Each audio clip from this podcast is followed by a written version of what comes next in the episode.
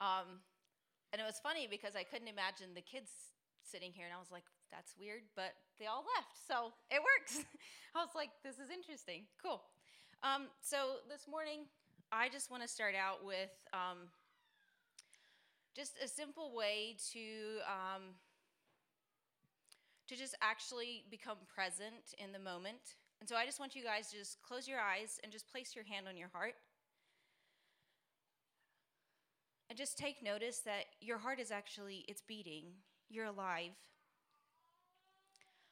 Take a deep breath in and slowly release it.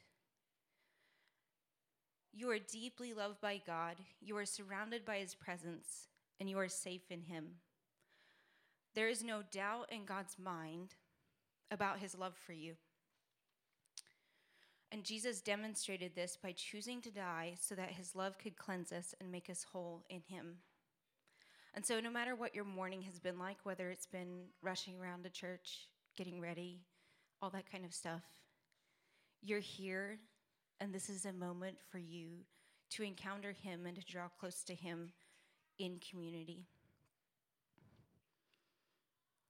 Thanks for doing that with me, guys. Um, I've noticed that frequently when I when I enter the service, I can be elsewhere in my mind, and so it just really helps to just become present. That I'm here among people that care, and among people that are family. And so, um, as you notice the background back here, it's palms because it's Palm Sunday. Um, and today, as most of you know, is the day that we celebrate Jesus' triumphant entry into Jerusalem as King, the one who came to save us. Um, I'd like to take you back to that day for a moment because I never fully grasped this until studying it recently. Um, in Matthew 21, Jesus sends two disciples into the city to get a donkey or colt in some versions for him to ride into the city on. Now, as a Jew and citizen of Jerusalem, you would have known about the prophecy of um, the prophet Zechariah because you were taught that prophecy as a child. Um, in a prophetic word, almost 500 years before this day, Zechariah had given a prophecy. Um, in Zechariah 9, verse 9, he says, Rejoice greatly, O daughter of Zion. Shout, daughter of Jerusalem. See, your king comes to you, righteous and having salvation gentle and riding on a donkey, on a colt, the foal of a donkey. In this chapter, Zechariah actually proceeds to say who the king was that was coming and that he was going to be the Messiah that was strong and able and victorious and that would bring peace to Jerusalem and to all of Israel's problems. And so um, the, the, the little part that's sometimes missed is that um, Zechariah went from talking about Jesus coming into Jerusalem, his first coming and his second coming. And so, what Israel was expecting was a king that would come and rescue them from Roman rule and from all the turmoil and unrest that was around them. But what Jesus actually came to do was to bring them peace inside and to save them to save them from like an eternity without him. And so it was like a totally different thing than what they expected. And I feel like I feel like I can still sometimes think in the same way as the Israelites did. I can pray for Jesus to bring justice and peace and forget that he empowered me to be the one to walk that out with him in in my in my life. And so um, one of the things Penn frequently talks about is the word for salvation, which is sozo.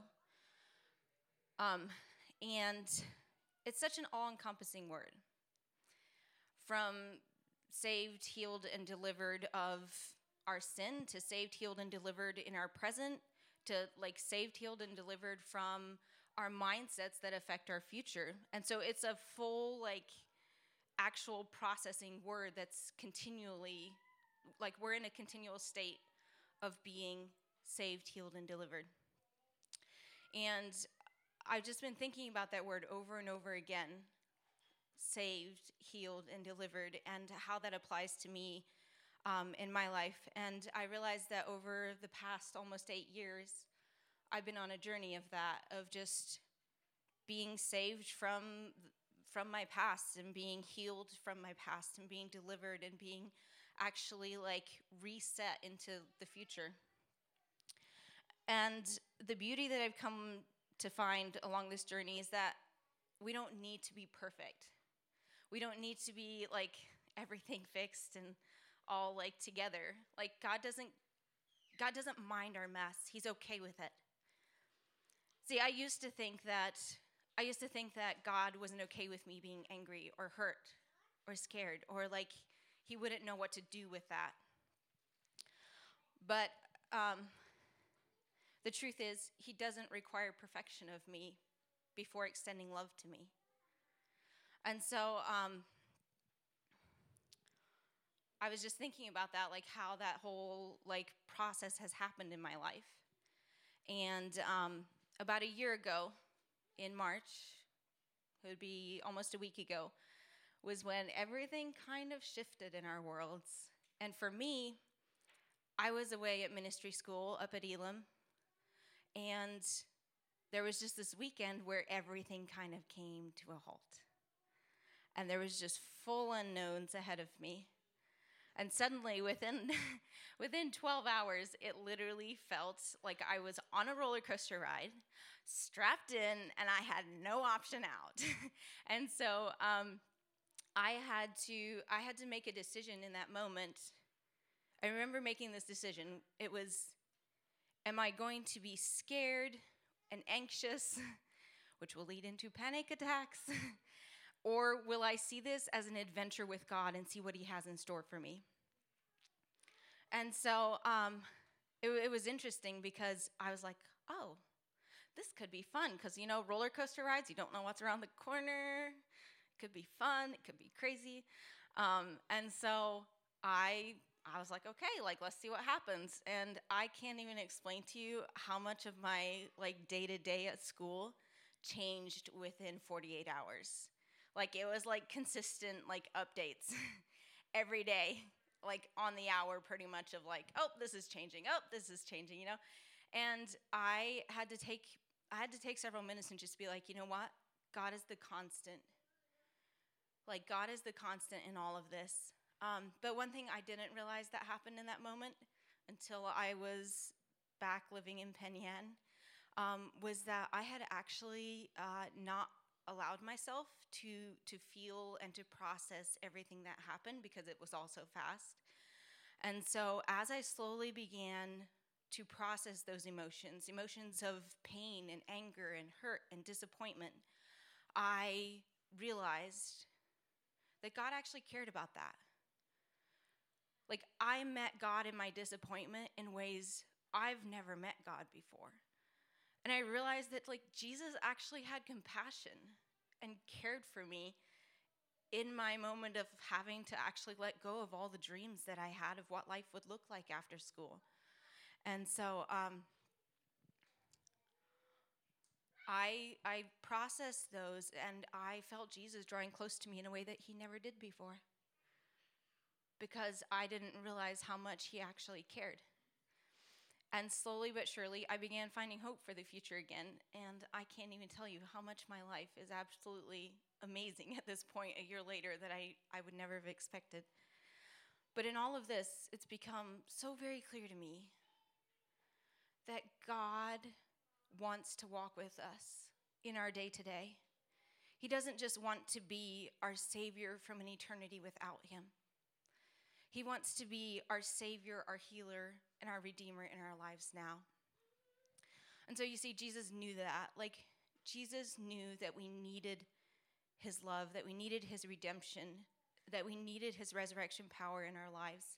And so He like the one fact that I came to realize about Jesus is that he went through agony and actually chose to die so that we could be connected to him. Like it was a choice he had to make. And that's like the whole like Garden of Gethsemane moment where Jesus is actually choosing into showing us how much he actually loves us. And so um, the only way for us to have that option was for him to die so that we could have relationship with him. Um,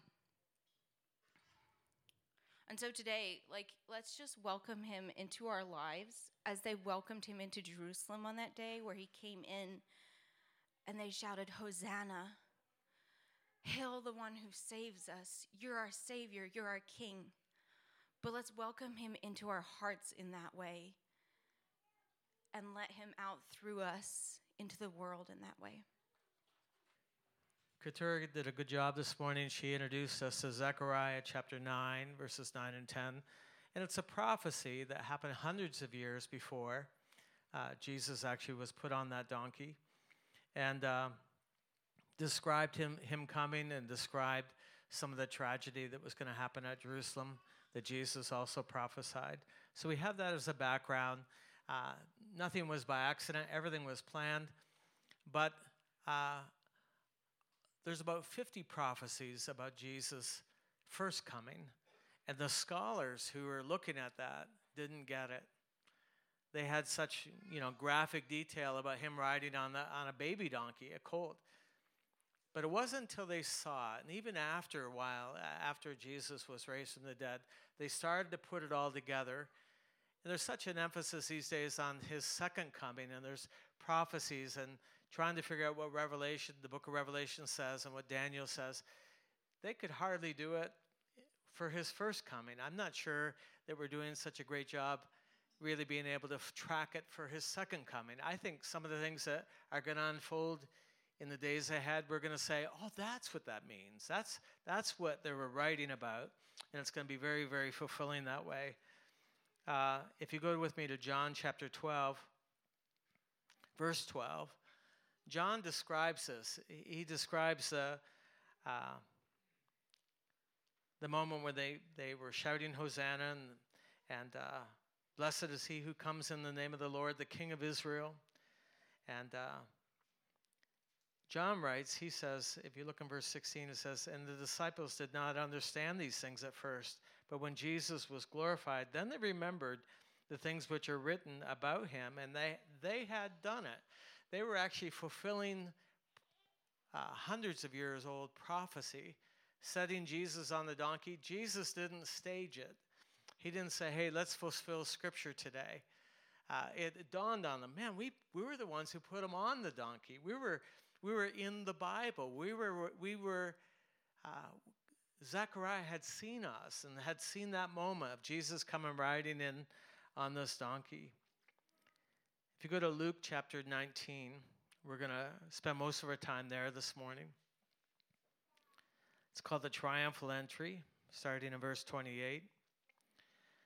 And um, this whole thing happened out of town. It started out of town. There's two little villages. They don't exist today. Uh, I've, I've tried to get in to see them. There's uh, Bethphage, and then there's, which is House of Figs, and a lot of fig trees in that area, and Bethany. You can go up the hill out of Jerusalem, past Calvary, past uh, the Mount of Olives, and there's two miles outside of town, all almost all straight up. There's uh, two little villages, and Jesus spent a lot of time there. It's the home of Lazarus. He lives in one of these places, and uh, Jesus tells the disciples to go and get the colt. And there's a, must be a whole backstory to that, which we can't get into today. But they set him on the colt, and they start going downhill, and a parade spontaneously breaks out.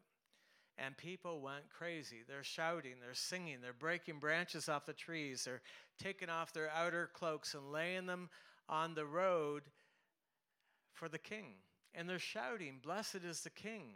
They see Jesus as the king. Blessed is he who comes in the name of the Lord. Blessed is the king. And they're shouting, Hosanna is just exactly like we heard this morning. They wanted to be rescued, and they were seeing it in short term, short term view that Jesus would rescue them from the oppression of the Gentiles, the pagans who dominated their country. What an amazing moment. What joy. The kids are shouting. They're shouting Hosanna, they're singing, they're running alongside. Jesus is on this little donkey, and the crowd's swelling. People are coming out of nowhere, and it's a tremendous time of jubilation, a time of great joy. In fact, there hadn't been joy on that side hill for a thousand years. A thousand years before, King David came down that same hill, came into Jerusalem through the same gate. And he was following, he was dancing. There were trumpeters and tambourines and, and uh, all kinds of musical instruments. And Jesus, uh, John, um, sorry, David is bringing the Ark of the Covenant into Jerusalem, and it created pandemonium. It created incredible joy. And they're sacrificing. They would take half a dozen steps and sacrifice something all the way down from the house of Obed Edom. Great, great joy. A thousand years later, joy erupts again. Only this time it's for the King of Israel.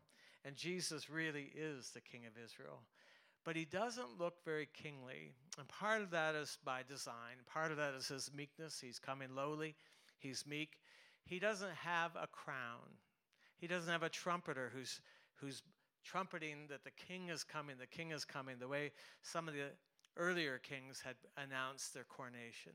He doesn't have a gold sash. He doesn't have a sword. He doesn't have an entourage. He doesn't have a, a great massive army. He's not on a, a war steed. He's not on a big massive war horse with a big chest. He's coming down this hill on a spindly legged baby donkey. And that had never been ridden before. And they're shouting, Blessed is the King, blessed is the King. And if you can picture the kids running alongside, instead of trumpeters, he's got kids, and they're shouting Hosanna, they're dancing, they're prancing, they're twirling around, everyone's full of joy. And, and, uh, but there's this group that's running alongside them and they're livid, they're angry. And they're saying, Tell them to stop, tell the kids to stop, tell the kids to stop shouting. And Jesus just keeps going. He says, If I tell them to stop, even the very stones will cry out. They were angry because it didn't fit their picture of prophecy, it didn't fit their picture of scripture It just seemed wrong that they would be shouting to him. But Jesus is the king. He just doesn't look it. And he comes in, you can read beginning in verse 28. Verse 20, 38 says, Blessed is the king who comes in the name of the Lord. You can see where they rebuke the, the, the, the disciples, and in other places says they rebuke the kids. Then, verse 41 Jesus weeps over Jerusalem. And this is part of Zechariah's prophecy as well. They don't know it, but about 40 years later, less than 40 years later, that city would be totally destroyed. A million and a half people would be murdered, old people slain in the street. The pride of Jerusalem, the young people, would all be murdered. A holocaust like they can't imagine. And Jesus is weeping, and he prophesies about this coming, even though they can't possibly get it, they can't possibly take it in. He actually, at one point in time, prophesied about the temple, and this was the pride of everything. This was the center of everything. And he said, Not one stone will be standing on, left standing on top of the other. And it was exactly that way. It was totally decimated, but they couldn't imagine that. They couldn't picture it. I think there's some things about the last days that are coming, that are coming now, that it's hard for us to picture, hard for us to really get it accurately. I think there's a way of walking in an abiding way where we abide in Him so that we know in the moment we'll say, that's what the scripture was saying. That's, that's what John saw. That's what the prophets had seen. That's what they proclaimed. That's what Jesus was talking about. I think we have to walk with an open heart rather than uh, be too emphatic about it. There's not much we can be emphatic about. Look at verse 45. Uh, Jesus goes into the temple and he drives out those who bought and sold. Uh, one of the one of the uh, versions of this, I'm not sure if it was Matthew or Mark, said that he came in. It was it was at the end of the day, so this whole processional lasted a long time. And, and so he saw what was happening. He went out and he came back in and cleaned the temple. But he cleaned the temple. This is the second time. If you go and you, you, you read where Jesus was in the wilderness and he begins his ministry, one of the very first things he did in his public ministry is he went in and he cleaned house. He cleaned the temple. He turned over uh, the money tables. He let loose the animals. He whipped the, the livestock because it was a sham. The whole thing was a con had become this way of making money that you couldn't bring your sheep, you had to buy one of their sheep maybe at three times the cost, four times the cost. You couldn't use street money. You had to exchange it for temple coins, and they ripped you off. They robbed you. They, they took advantage of you. Now, it was required that every male had to go up to Jerusalem three times a year. And so you got your 12 year old boy. He's now a man, and it's your first time, or his first time.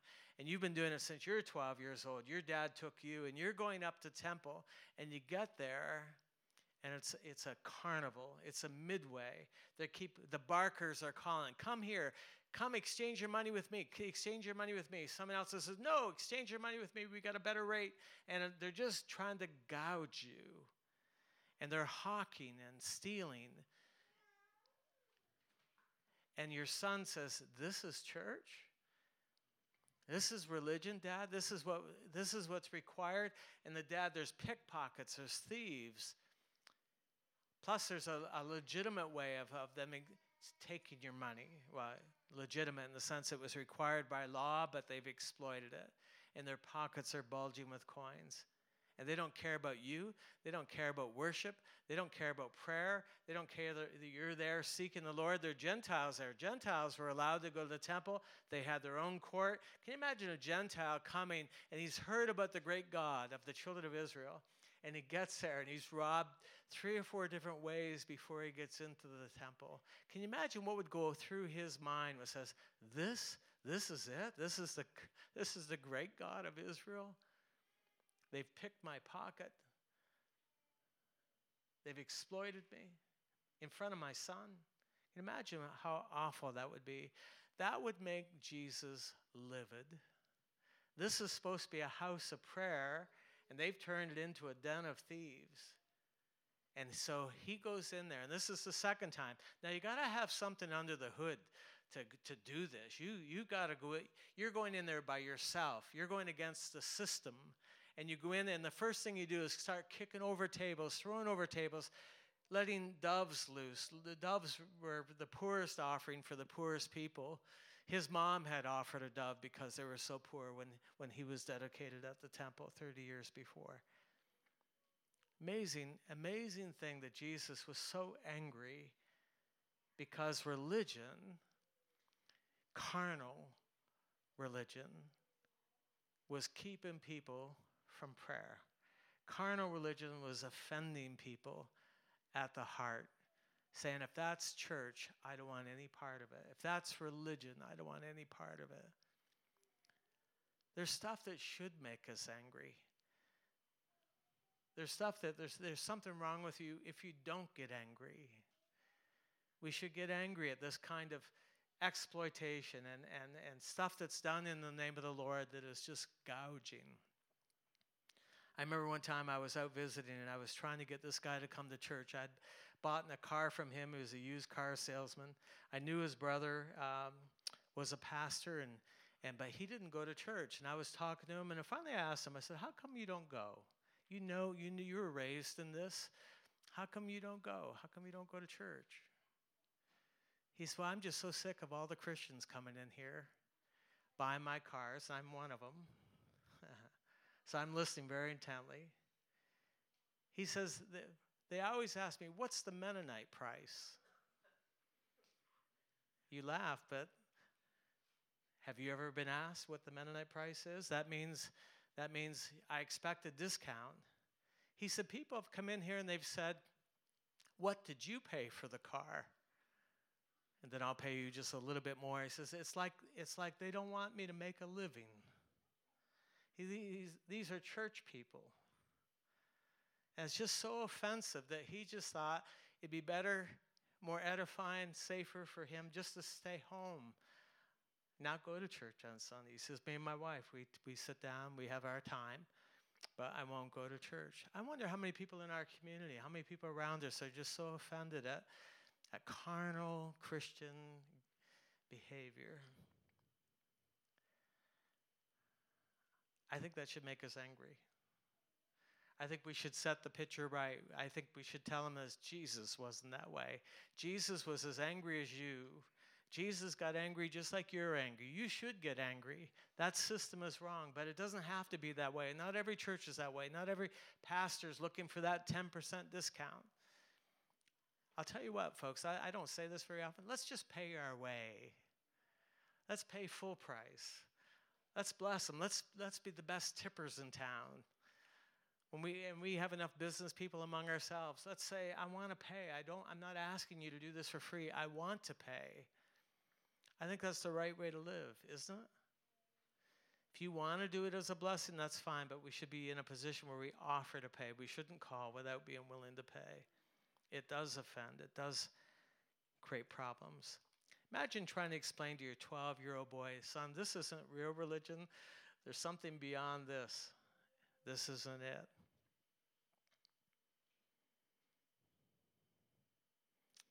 Jesus came as a wonderful king. He just didn't look like a king. That's part of his meekness. But let's go a little bit further. Let's go to Revelation 19. Why don't you flip over there with me? Easy to remember. Luke 19, Revelation 19. Here's what John saw John was one of the disciples who actually put Jesus on the colt.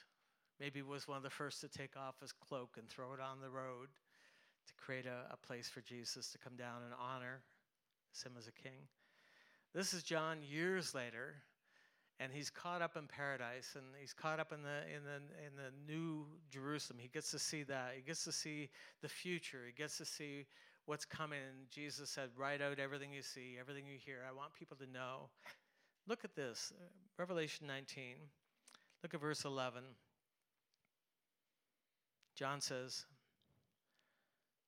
now I saw heaven opened, and behold, a white horse. And he who sat on him is called faithful and true. And in righteousness he judges and makes war. His eyes were like a flame of fire, and on his head were many crowns. And he had a name written that no one knew except he himself. And he was clothed in a robe dripped in blood. And his name is called the Word of God. And the armies of heaven, clothed in fine linen, white and clean, followed him on white horses. And out of his mouth goes a sharp sword that with it he should strike the nations, and he himself will rule them with a rod of iron. He himself treads the winepress of the fierceness and the wrath of Almighty God. And he has on his robe, on his thigh, a name written King of Kings and Lord of Lords. What a dramatic contrast I can't think of two, two star, more stark contrasts in the Bible. Jesus coming down that hill on a, on a spindly legged baby donkey. And now he's coming in snorting on a war horse. Not just one crown, many crowns. A sword coming out of his mouth. An army. I want to be in that number, don't you? I want to be ones who come back with Jesus if, if, if I'm not here at that time. But he comes in with his army. I mean, before it's, it's an army of kids, it's an army of, of disciples, it's an army of young people who caught the vision. What a contrast. Jesus is coming back. Tell the person next to you, look him right in the eye and say, Jesus is coming back. Jesus is coming back for me. He's coming back. That is a fact of life. What John saw here will happen. Jesus is coming back. This whole thing is going to wrap up. It's just going to be a ball of ash someday. Peter asked when he said that, he said, Someday it's just going to be all consumed. He said, What manner of people ought you to be if everything we're building and everything we're working and everything we, we stress over, everything we put our time, money, energy into is, is going to be gone? But this is, this is a reality. Jesus is coming back. It's going to be different this time. He's a mighty king. I'm learning to relate to him more as a king. more of that revelation has got in my heart. I, am beginning to see him as a king. I, I, I'm saying, Lord, look after it. Lord, take care of this. You as a mighty king. Please take care of this. Look after this. Would you take this care that I'm having, that I carry? Would you take it and look after it as a mighty king because he is King of kings and Lord of lords? He can do anything. It's an amazing thing that Jesus came riding a donkey on Palm Sunday. As Rodney said, a week later, the, it was a whole different scene. Just even a few days later, three days later, there's a, a sham of a court that had to happen. Jesus spent the night at Caiaphas' house. I've been in what they think is Caiaphas' house in Jerusalem. They think they found it. There's a hole in the floor where they might have lowered Jesus down, and there's a carved out uh, little cell airless cell, and you could actually go down in there and see what that would be like. And they believe that's where they kept Jesus for the night. It was such a different picture. The people who were shouting Hosanna, by the time it got down to Jerusalem, uh, one, of the, one of the gospel writers said the whole city knew that something, something big was happening. He said, What is this? And he said, that's, that's Jesus of Nazareth. He's come, Jesus of Nazareth. The whole city was in an uproar because of this thing.